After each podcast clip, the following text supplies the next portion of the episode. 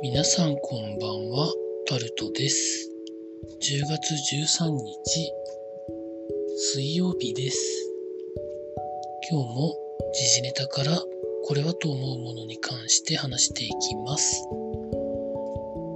若年男性ファイザー製推奨検討ということで記事になってます。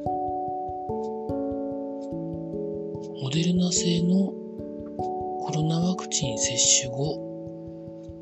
若い男性を中心に心筋炎や心膜炎が疑われる症状が出ていることを受けて、厚生労働省は10代から20代の男性には、ファイザー製のワクチンを推奨検討しているということが分かったと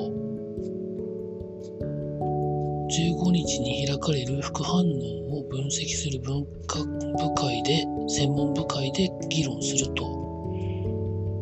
北欧でもファイザー製に一本化する動きが出ているということで、厚生労働省は、まあ、頻度はごく稀であるが、接種によるメリットの方がはるかに大きいということなんですけど、諸外国ではモデルナ製のワクチンの一時停止ということも若年男性に対してやっているということで、まあ、そんな雰囲気になっていくのかなという感じでございます。続いて、ワクチンの接種証明、宿泊施設でも実証へということで記事になってます。観光庁は13日、コロナウイルスワクチンの接種の有無などを確認する。ワクチン検査パッケージの実証実験を。36都道府県の108カ所の宿泊施設で行うと発表したと。いうことなんですけど、まあ、これに関してはまあやるやらないで言うと、まあやった方がいいんでしょうね。接種証明をスマホアプリの中に入れるとか、紙で発行するとか、まあ様々検討されてるみたいですけど、やると決めたんだったらとっととやっていただければなと思っております。続いて、経済のところに行きますと、牛丼の吉野家で名前が通っている吉野家ホールディングスは中間決算で黒字転換したということが記事になっています。店舗の閉鎖やコスト削減の効果が大きいということで、最終利益に対しては情報修正をするということがあるということで、まあ、コロナの影響が、まあ、少なくなってきてるのかなとか、まあ、いろいろあるんでしょうね。うん。最近、ウェルシア薬薬局というところで、の一部の店舗ですけど、牛丼を売ってみたりしてるので、まあいろんなところをかき集めてというところなんでしょうね。続いて、ガソリン価格が7年ぶりに162円を超えているということが記事になってます。記事の中では、レギュラーガソリンが162円を超えているということで、まあ、廃屋になるとプラスまた10円ぐらいになるので、もっと上がってるってことなんでしょうか。産油国が大幅な増産に慎重な姿勢を見て見せているため、まあ、原油価格が、ま、なかなか落ちないんだろうということで、その影響を受けてガソリンの価格もなかなか下がらないんじゃないかというふうなことが書かれてあります。まあ、今年、来年、どのくらいでしょうかね。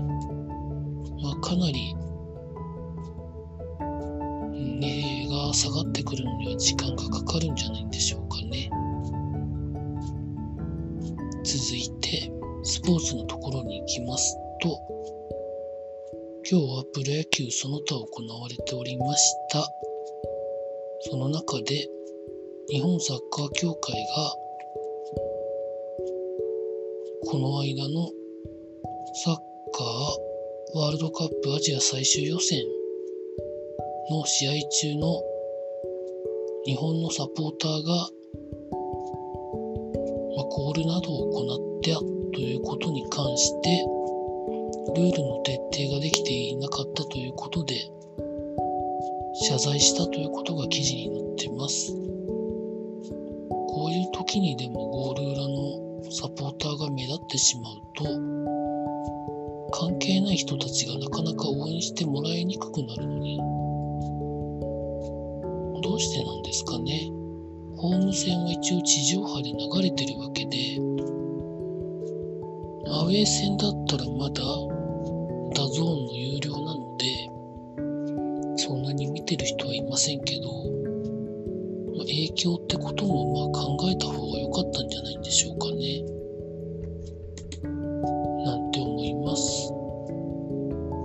続いて、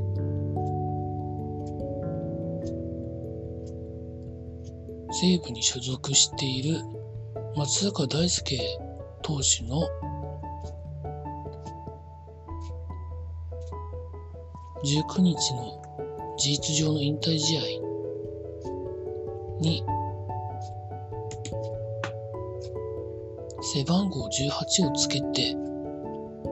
出るみたいなことが記事になってます。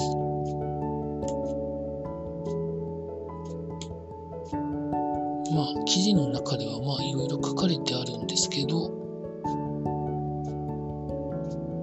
日ハム戦ということで斎藤佑樹投手よりは多分できそうな気がなんとなくするんですけどどうなんでしょうかね以上そんなところでございました、まあ、中日の新しい監督は立浪さんにほぼほぼ決まりみたいですねというところで明日も労働頑張りたいと思います。以上タルトでございました。